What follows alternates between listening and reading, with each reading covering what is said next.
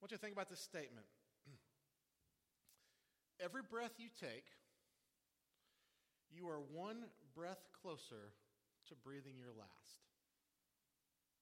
Every breath you take, you're one breath closer to breathing your last. It's kind of a morbid thought, right? But if we think about it, it's true. Every breath we take, we're one breath closer to breathing our last. Because we don't know when our time on earth is over. We don't know when we are going to leave. And so, have you ever thought about what your last words on earth might be? What are you going to say? Who would you say it to? Would it be powerful? Meaningful? Would it be lost on deaf ears? And if you only knew if you knew you only had a week to live, would you make the most of it? Who would you want to spend time with, talk to, share the last bit of you here on earth? As we enter into this series called Last Words, Jesus knew that his time was near. He knew that he only had a short time left on earth, only had a week. He knew death was upon him, and he needed to share his final words, his last words, his last message with those around him. And in this short week, the words that Jesus shared not only impacted the lives of the people that were with him and those that heard him, but it impacted the world that he lived in, gives us instructions on how we can live our lives today, and pointed people to a life eternal. Jesus made the most of his last week. And over the next month, because we can't study it all in one Sunday, over the next month, we're going to unpack these things to see where Jesus took us. So I want to stop for a second, and we're going to pray here in just a second. But I want to, I want to let you know that we have a really cool tool that if you would like to have like the notes of, of these sermons, if you would like to follow along, if you would like to to have something that, that's not just on the screen. If you have the Bible app on your phone, there's an events section on that Bible app, and you can search First Baptist Mason, and each week you will have the key points to this message with some other things added to it. And you can actually click on there and you can add your own notes to it, and then you have it with it wherever you go. So you just go to the Bible app, click on events, search First Baptist Mason, and it'll be live. Um, should be live every Sunday morning, and you can choose that. Um, and if, if not, that's, that's cool too. I know some people have their own, own way of writing notes. But let's pray, and then we're going to turn to John chapter 12. So, Heavenly Father, the words that we are going to study this morning are some of the most powerful words that Jesus ever spoke. And I pray that those words will impact not only my life, but the lives in this room, so that we can go and we can tell the world about you and bring glory to you. So be with us during this time. Teach us, motivate us, move us. In your name we pray. Amen. So if you turn to John chapter 12, what we find here is that this is the beginning of the recording of the events of Jesus' final week, and it's coming in a furious fashion. There's a lot happening in John chapter 12, a lot going on. And if you look at the other Gospels, Matthew, Mark, and Luke, you'll see similar. Um, you'll see similar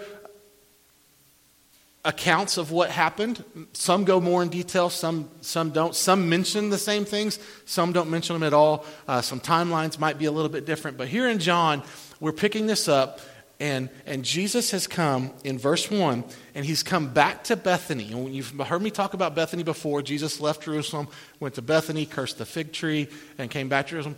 He's, he's in Bethany, and he's having dinner in a home. He's having dinner in a home. Look at where verses 1 through 11 says. Six days before the Passover, Jesus therefore came to Bethany where Lazarus was raised, whom Jesus had raised from the dead. So they gave a dinner for him there. Martha served, and Lazarus was one of those reclining with him at the table. Mary therefore took a pound of expensive ointment made from pure nard and anointed the feet of Jesus and wiped his feet with her hair. The house was filled with the fragrance of the perfume. But Judas Iscariot, one of his disciples, in fact, it's the one who's about to betray him, said, Why was this ointment not sold for 300 denarii and given to the poor? He said this not because he cared about the poor, but because he was a thief, and having charge of the money bag, he used to help himself to what was put into it. Jesus says, Leave her alone so that she may keep it for the day of my burial. For the poor you always have with you, but you do not always have me. And then in verse 9, when the large crowd of the Jews learned that Jesus was there, they came not only on account of him, but also to see Lazarus, who he raised from the dead. So the chief priests made plans to put Lazarus to death as well, because on, on account of him, many of the Jews were going away and believing in Jesus. So, what we have here in this first section of John chapter 12 is we see that Jesus recognizes that his time is short. He references it here. He references all about all through John chapter 12. Jesus recognizes that his time is short, and so the first thing he does is he goes and he has dinner to spend time with those closest to him. He's spending time with those that he loves the most. most. Here we see Mary and Martha and Lazarus we also see the disciples there. There's other people there, but um, there's several things that are important to see here in this dinner. Jesus is, like I said, is spending time with those close to him. If we know, if we know anything about Mary, Martha, and Lazarus, a chapter prior in John chapter 11, Lazarus has died. He's dead. He's buried in a tomb. And Mary and Martha come and, and, and and, and Jesus hears about this, and Jesus coming, and, and the, Martha runs to Jesus and says, he's, he's dead. And Mary says, Mary says, if you had been here, if you truly loved him, if you'd been here, he, he would still be alive.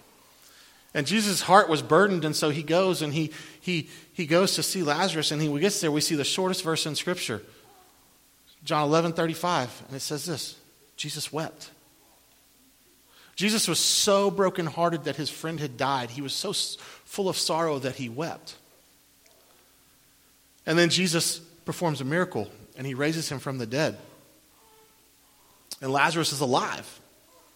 Now, this is a foreshadowing of what's going to happen in Jesus' life. But Lazarus is alive, and they go on and, and, and, they go about their business. And now Jesus is back, and he's having dinner with these three. And, and, and he's, he's, he's he's showing us that in a person's final moments, in a person's final time on earth, just like it is the rest of our life, it's important to be with those closest to us. It's important to be with those we love them most, to be around them. It brings comfort, it brings closure, and it brings blessing. And that's what we see here. When you spend time with those closest to you, in, in your final moments or their final moments, it brings a blessing. Well, how do we see that in this passage?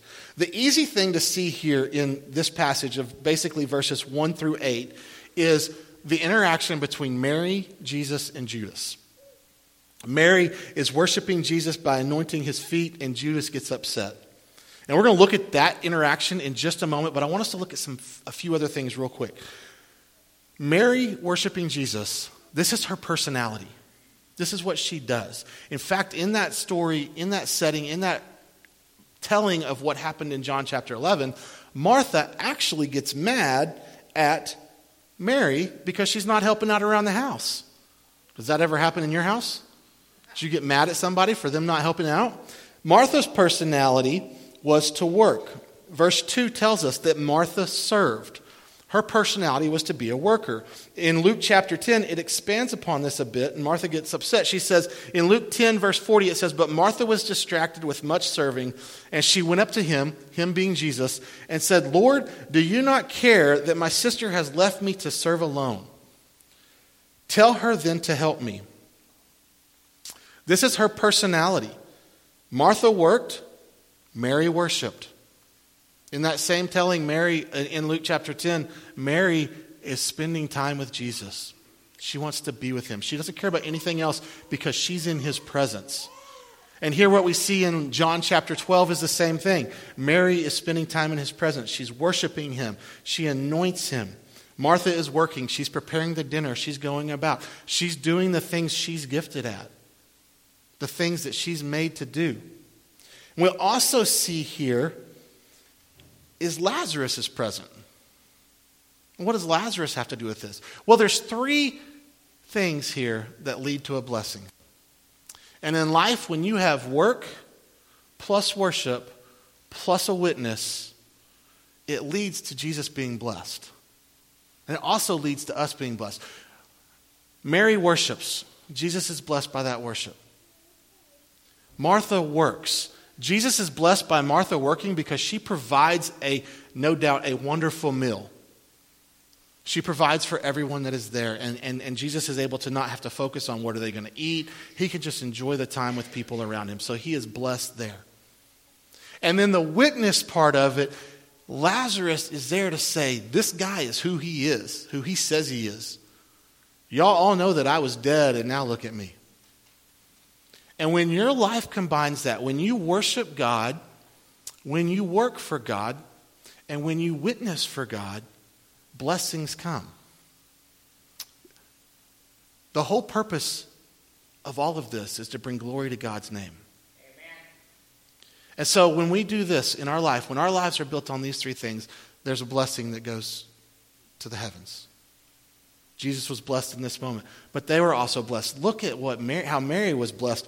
It says that you know, Martha had the blessing of serving her Lord, Lazarus had the blessing of life, but Mary was not only able to worship and anoint her king, but it says there in verse 3 the house was filled with the fragrance of the perfume. You ever walked in somewhere that just really smells good? And you remember it? There's a restaurant in the Austin area that I really love to go to, and this is going to sound really weird when I say this because I just it just hit me how weird it's going to sound. I love to go into the bathroom of that restaurant because they have some scent to odorize, deodorize, whatever that room that is like the best scent ever. And I don't know what it is, and I can't find it anywhere else. But I just go in there and I'm like, ah, because it smells good. Mary's house was blessed because the fragrance filled the room. It smelled good. It brought good feelings with the smell. When you smell something that, that is pleasing to you, it, it, makes you, it makes you think good things. Mary's blessed.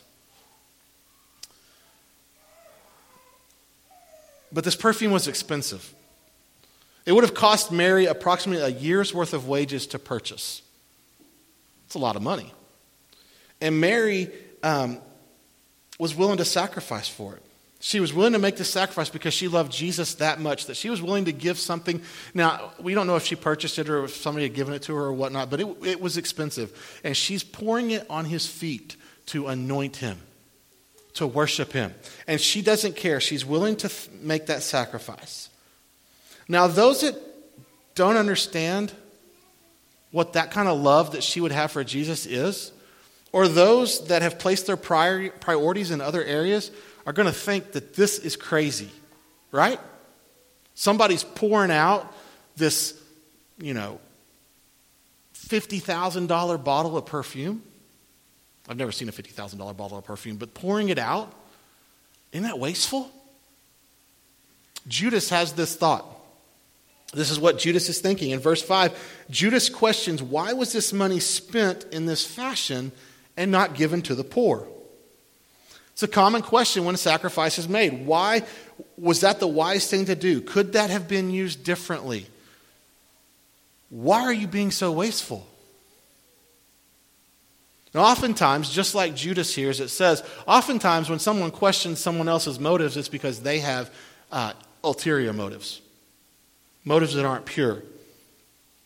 Look at verse 6 and we see Judas's true character. Before we even get to Judas betraying Jesus and selling him for 30 pieces of silver, we see Judas's true character in verse 6. It says, Judas, uh, verse 4 says, Judas Iscariot, one of his disciples, um, said, Why was this ointment not sold for 300 denarii and given to the poor? And he said this not because he cared about the poor, but because he was a thief. And having charge of the money bag, he used to help himself to what was put into it. Judas is saying, man, she just wasted all that money, and if that money had been put somewhere else, I could have had access to it and done what I wanted to do with it. We're seeing Judas's true character. We're seeing Mary's true character. I had a, I had a conversation this weekend that was a great conversation about how many Judases do you know today? How many kids do you hear named Judas today? But how many people do you know that are named Mary? You know? Think about that. Her heart mattered. What we see here, look at what Jesus says. What we see here is those who love you will make sacrifices for you. Those who don't will be critical of the other's actions. Those who love you, it doesn't matter. They're going to do what they need to do to bless you and honor you. Those that don't understand that love, they're going to be critical of your actions. I can't believe you spent that much, or I can't believe you did that for them. They're going to be critical of them. And, and, and, and this love that I'm talking about, this love that Mary had for Jesus, this love that Martha had for Jesus, it, it's an internal love. It's not this, this romantic, showy, um, shallow love, it's internal. And what we see here is, is when it's internal, it's in your spirit. And so Mary has a sacrificial spirit. And, and your sacrificial spirit brings a blessing. Sacrificial spirits bring blessing. Critical spirits bring rebuke. Look at what Jesus says to Judas. Verse 7 Jesus says, Leave her alone so that she may keep it for the day of my burial. For the poor you always have with you, but you do not always have me. Jesus says it doesn't matter. She recognizes that she's with me because she loves me. There's always going to be problems. There's always going to be things going on. There's, the poor will always be around. But in this moment, she's in the presence with me. We're, we're being close. It's our time together. So let her do what she wants to do. Don't judge her because this is between me and her, not between you and her. She's making a choice to worship me. And we move into a new, a, a, new section, and this is probably the most, one of the most famous sections of Scripture that, that everybody has heard or, or, or, or found reference to. And it's, it's, John chapter 12, 12 through 19. It's the triumphal entry. Jesus leaves the dinner and he heads back to Jerusalem. And the triumphal entry uh, it says, The next day, the large crowd that had come to the feast heard that Jesus was coming to Jerusalem. So they took branches of palm trees and went out to meet him, crying out, Hosanna! Blessed is he who comes in the name of the Lord, even the King of Israel. And Jesus found a young donkey and sat on it, just as it was written. And it says, Fear not, daughter of Zion. Behold, your king is coming, sitting on a donkey's colt. His disciples did not understand these things at first, but when Jesus was glorified, then they remembered that these things had been written about him and had been done to him. We continue in verse 17. It says, The crowd that had been with him when he called Lazarus out of the tomb and raised him from the dead continued to bear witness. This is the reason why the crowd went to meet him, was because they had heard he had done this sign. So the Pharisees said to one another, You see that you're gaining nothing. Look, the world has gone after him. So we have three different groups of people that are participating in this parade, this triumphal entry. And this is, this is a parade that in, in, in that time was, was nothing compared to what the Romans would have thrown. Um, but, but this is a parade. Um, we've got three different groups of people. The first group, you've got people from out of town. You've got visitors that are here for the Passover feast because people were coming to Jerusalem to celebrate this annual feast, this Passover feast. So they were, we had these visitors that were here, and they were very welcoming. They were the ones that were saying, Blessed be the name of the Lord, Hosanna. Then you also had locals, those that, had, that lived there, that they were around. They were part of the, the, um, the, the scene, and they were witnessing. They had seen Jesus raise Lazarus from the dead. And because of this, they were sharing it with everyone that they saw. Man, this guy that raised someone from the dead is coming to town. You got to go see him, you got to get close to him. And so, so they're witnessing about this. And then you've got the religious leaders, the Pharisees, uh, the religious leaders of the culture that are worry, worrying. I can't say that word. Worrying. They are worried that stuff is going to happen. Riots are going to happen. A revolt's going to be incited. So you've got a group that's welcoming, a group that's witnessing, and you've got a group that's worrying. And Jesus, Jesus continues through this and, and, and, and goes through this. And you find that uh, this moment had been foretold in prophecy many years prior. That little section that's kind of pulled out in your Bible that says, Fear not, daughter of Zion, behold, your king is coming, sitting on a donkey's colt. This is found in Zechariah 9 9. And the prophecy is saying, Daughter of Zion, Israel, Jerusalem, your king is coming on a colt, on a donkey. Your king is riding in. If you dig in, you see it's not just the fact that he's coming back to Jerusalem here. He's announcing his arrival by fulfilling this prophecy. And it says the disciples didn't even remember that prophecy until much later. After all of this had occurred and they're kind of kind of rehashing, they're like, "Oh, we remember that now. That's another sign that he is who he said he was." The locals who were witnesses to the raising of Lazarus had spread the news of the miracle so much that a crowd had gathered to welcome in this king of Israel. And these people had the wrong idea of who this king of Israel, what this king of Israel is going to do. But the crowd had become so large that the Pharisees were waiting to see what kind of trouble Jesus would bring. Anytime Jesus came to town, the Pharisees started to watch because they thought Jesus was going to do something. That there was just something that unnerved them, something that didn't set right in their spirit. And Jesus, um, uh, they just were very worried about that. They thought that he was going to stir up trouble. But Jesus was there to do nothing of the sort. And there's some real symbolism in this passage right here. The waving of the palm branches were symbols of peace and victory. Now, here in this passage, this part of this passage, Jesus doesn't say much, doesn't say anything. The waving of the palm branches, though, were a symbol of peace and victory. They were expecting, these people were expecting a king to come in and bring peace through traditional means, through a political gain or through a military gain. They were going to bring, he was going to bring peace in that way, the way that we would think today. When we hear we want peace on earth, it's like, who can we go take out of power that's causing problem and bring peace to that country? They were expecting that. In fact, if you know the, what the name of Jerusalem means, it means city of peace. And here, for these people in this culture, if they're facing this ongoing occupation uh, by the Romans, they were longing for peace because every day was filled with strife and turmoil. Luke 19 tells us, though, that as Jesus observed this, as Jesus observed these people celebrating him and his arrival misguided as it was for what they were expecting, he wept over the city. He wept over the city because the people were looking for peace. And Jesus saw what lay ahead, not only for that week, but beyond. Jesus saw war and suffering and destruction. He saw scattered people that were coming. This was hardly the peace that they were looking for, hoping for. And yet, those wars still continue to this day. Look at not only our country, but the entire world and how it's divided. Jesus knew that was coming, and he wept. The Pharisees, you know, they were the warriors, and they were observing this, and they were watching this, and they make this statement here at the very end of this passage in verse 19. It says, You see, that you are gaining nothing.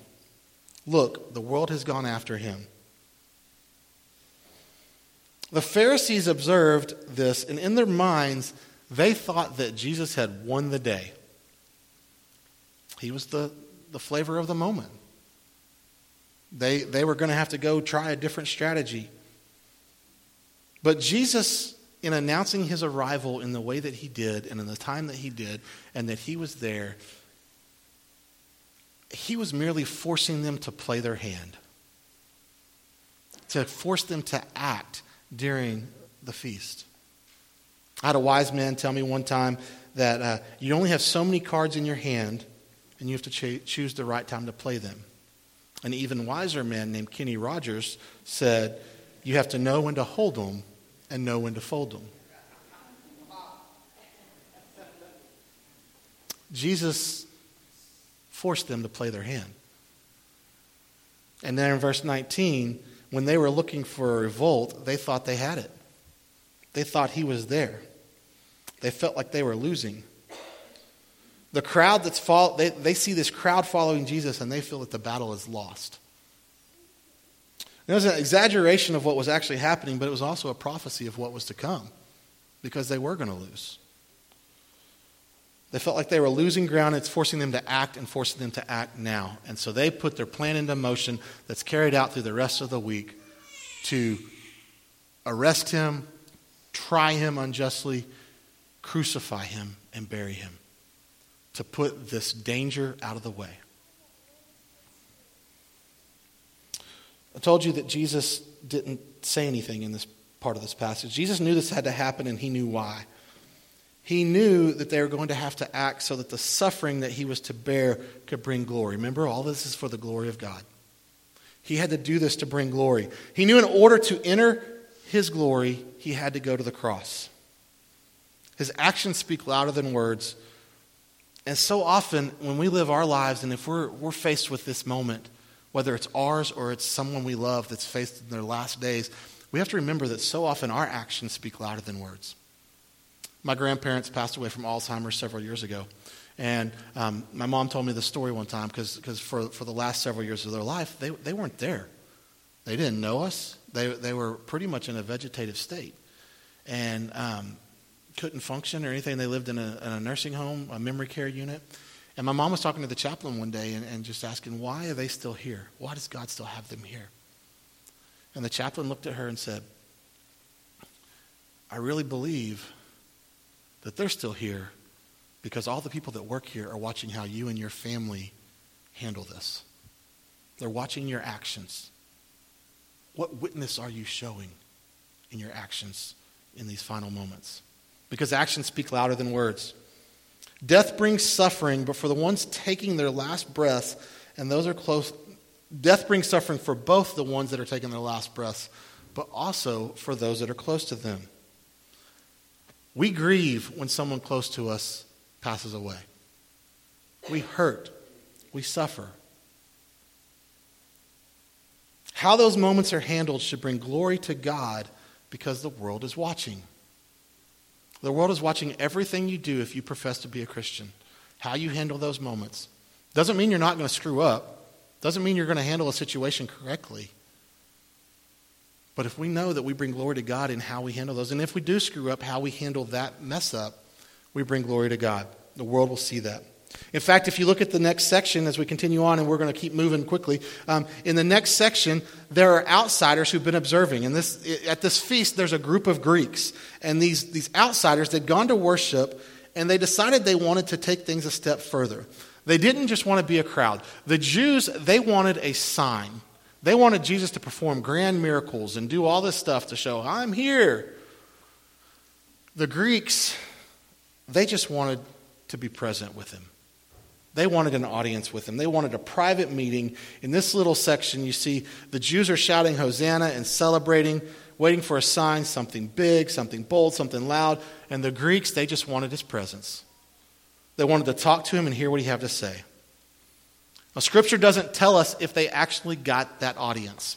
Scripture doesn't tell us if they got to go and sit together privately with Jesus. But what we do see is what Jesus responds when Philip and Andrew go and ask him if they could have that audience. Look at this in uh, beginning in verse 20.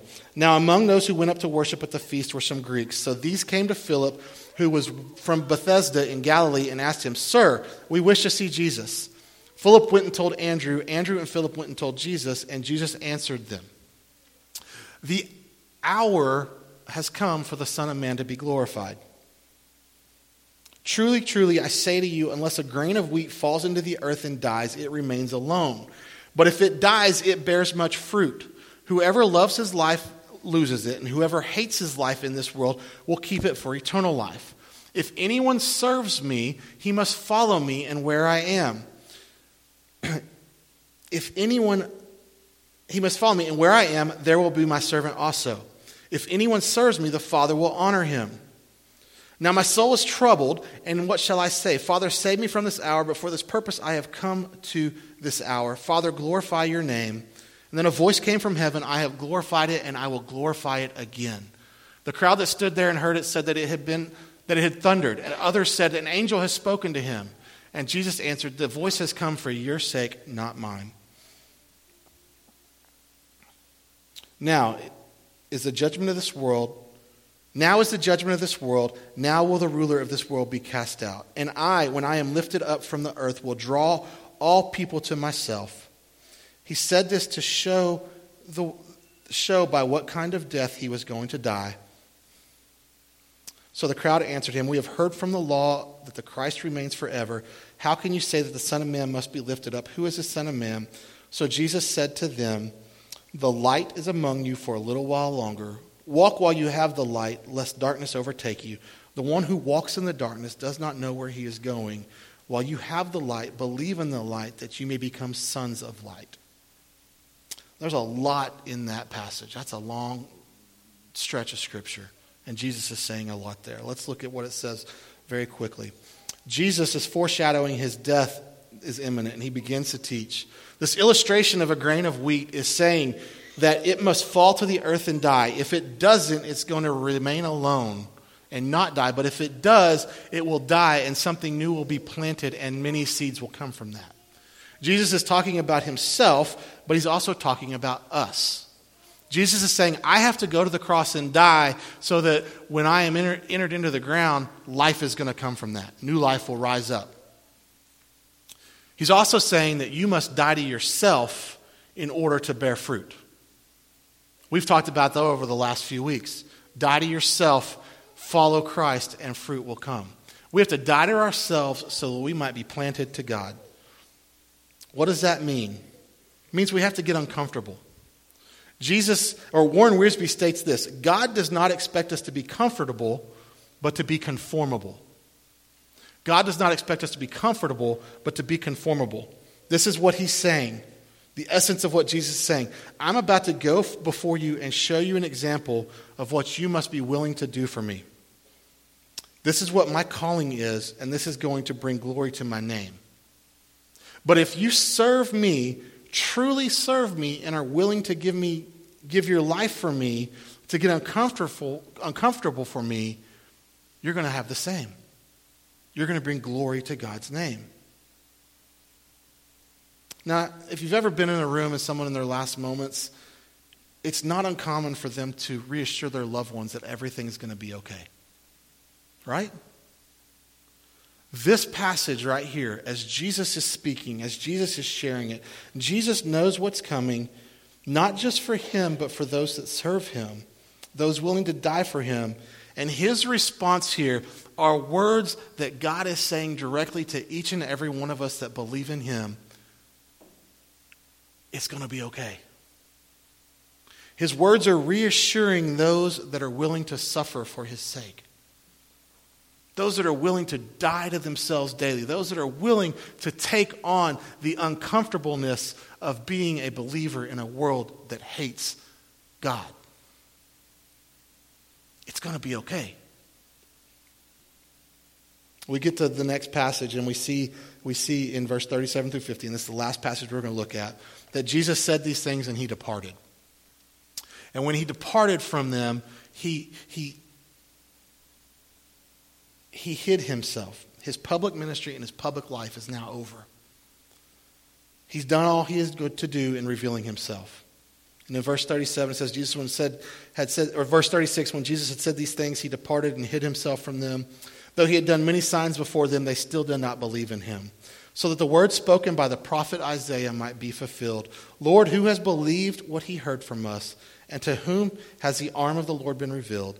Therefore they could not believe, for again Isaiah said, He has blinded their eyes and hardened their heart, lest they see with their eyes and understand with their heart and turn, and I would heal them.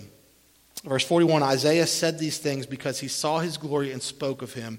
Nevertheless, many even of the authorities believed in him, but for the fear of the Pharisees, they did not confess it, so that they would not be put out of the synagogue. For they love the glory that comes from man more than the glory that comes from God. And Jesus cried out and said, Whoever believes in me believes not in me, but in him who sent me. And whoever sees me sees him who sent me. I have come into the world as light, so that whoever believes in me may not remain in darkness. If anyone hears my words and does not keep them, I do not judge him. For I do not come to judge the world, but have come to save the world. The one who rejects me and does not receive my words has a judge. The, the word that I have spoken will judge him on the last day. For I have not spoken on my own authority, but the Father who sent me has given himself a commandment, what to, given me a commandment what to say and what to speak, and I know that his commandment is eternal life. What I say, therefore, I say as the Father has told me. In this passage, it's a warning for us, it's a prophecy, it's a warning. It's some really, really hard words to hear. Jesus had done all he was to do in revealing himself, and yet there were those that would not believe him. People that had seen it, people that had witnessed it. They'd seen the signs, they'd seen the wonders, they'd heard the messages, but they chose not to believe. They wouldn't believe him. They moved from that section to those that could not believe him because they had rejected the message so many times that their hearts were now hardened. Their eyes were closed and their ears were shut. Isaiah prophesies that, and, and, and it came to pass. We had those that would not, we had those that could not, and, now, and, and that's a warning for us today. We only have so many chances to hear the gospel and respond before our eyes, ears, and hearts are closed forever. You have the choice to believe. Ultimately, that choice could go away. We don't know when that would be in your life or whatnot, but, but you continue to reject the message and it's not going to be there. There's a third group that's in this passage, um, and this is a group that is, is like so many people in our world today. these are those that should not believe. And I say that because this group valued their status in the world more than their place in the kingdom. If you look at the scripture, it says they would not conf- they believed, but they would not confess because they were afraid they were going to be kicked out of the synagogue. And I look at people, I have friends of mine, acquaintances, people I've done ministry with that grew up in Islamic households and when they came to know Christ, they were going they were faced with giving up everything they ever had. Family, status, relationships, their father and mother disowning them, and they said, Jesus is more important. And they give it up. These leaders of the day that believed they were afraid that the Pharisees were going to kick them out of the synagogue, and so they would not confess it. They were afraid of what other people might say. And this is, I'm going to just take a little sidebar for just a second, if you'll let me. This is where baptism comes in in our, in our belief. Jesus was baptized by John the Baptist, and so, so it's an act of obedience that we follow in the things that he did. But the main reason that we get baptized is to profess outwardly what Jesus has done inwardly on us. We are confessing that Jesus is Lord. And so there's no salvation that happens when you go under that water. That's something that happens internally. But when you get up in front of a group of people and you willingly go under the water in the name of Jesus and his death, burial, and resurrection, created new when you come out. That's a symbol of what he's done on your inside. That's confessing that you believe. As we end this passage, as we end this sermon, as we end this message today, we see Jesus with some final words. They're powerful and they pack a punch. Jesus' final message here is that judgment is coming and those that those that believe believe not only in Jesus but in God the Father who sent his son. Jesus came to do many things. There's a slide that I want to put up right now that talks about what Jesus did. Jesus came to live. Jesus came to love. Jesus came to heal. Jesus came to die. But more than anything, Jesus came to save. And that's his final message here on earth. Up until his final mes- moments, Jesus is preaching this message over and over and over again. The message is I'm here to save the world, not judge the world. The Father commanded me to preach this message of salvation, and I'm going to preach it. We don't know when our time is up. The number of people that I know have passed away in the past couple months is more than I bear to speak. I heard of another sweet, sweet lady last night. A friend called me and said, Hey, she passed away. And, I, you know, and I'm sad because she was such a sweet spirit. The really scary thing is the number of people my age that I know that are passing away. Makes you realize that your time on earth is short. I began this message with a statement every breath you take, you are one breath closer to your last.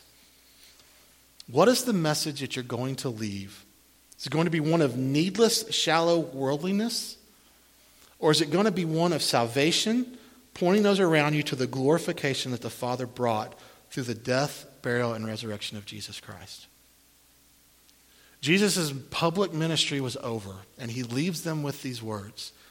And as we move into next week, he moves into an even more private time of those that are just super close with him. And we're going to look at the words that he says to them there and how we can apply that to our lives next week.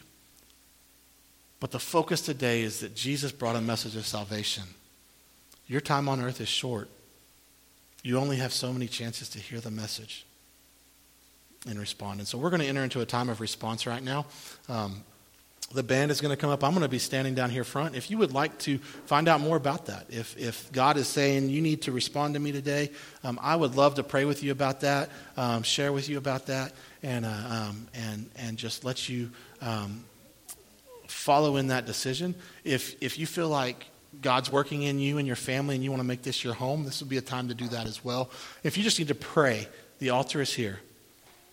Our world needs the Easter message more than ever before. And it is our opportunity to do that, to take that to the world. Hey, Father, your message of salvation is the one that we need to hear, the one that we need to live, and the one that we need to love. It's the message that we need to take in our final moments and share with everyone we can. Because no one knows the time nor the hour that you will return. So we must live each moment to its fullest and share the good news around. And I pray if there's any heart in this room that is, is feeling a call from you to, to come to know you, I pray that you would stir in them a spirit of courage and, and boldness. Father, move in this room right now. In your name we pray.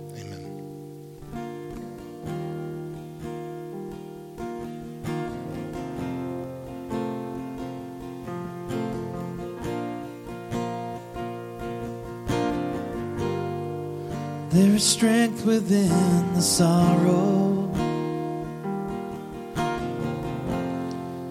There is beauty in our tears. And you meet us in our mourning with a love that casts out fear. You are working in our waiting.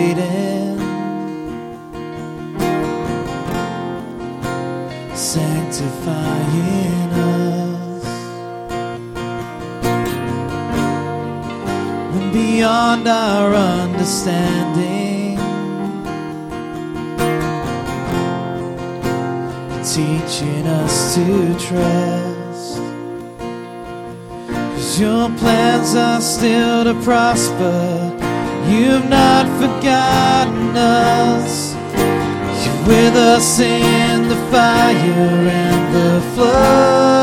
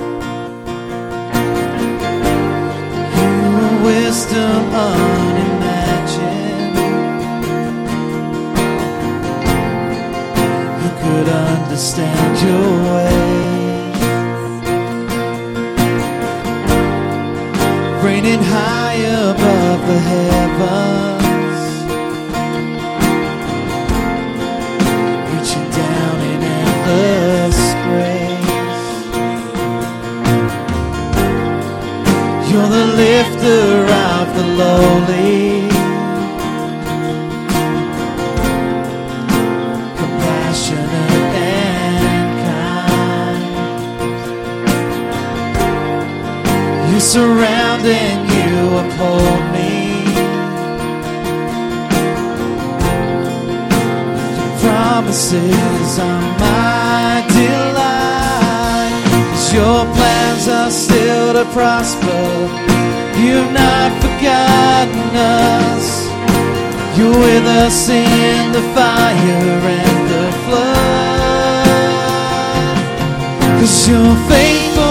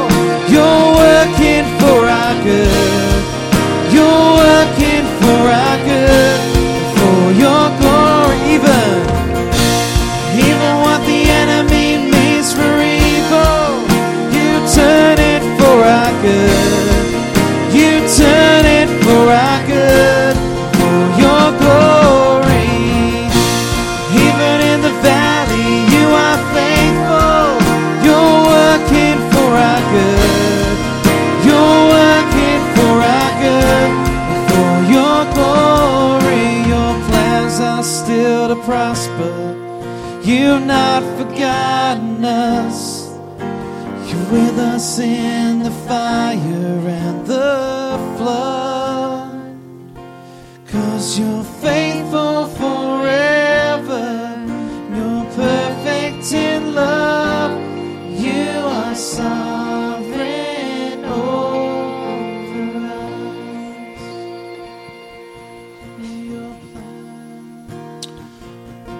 want to introduce some people to you. You all know them, but um, JD and Tammy, y'all come up. Um, JD and Tammy Sanders are uh, coming today. They want y'all can be seated for just a second. Or promise, we're almost done.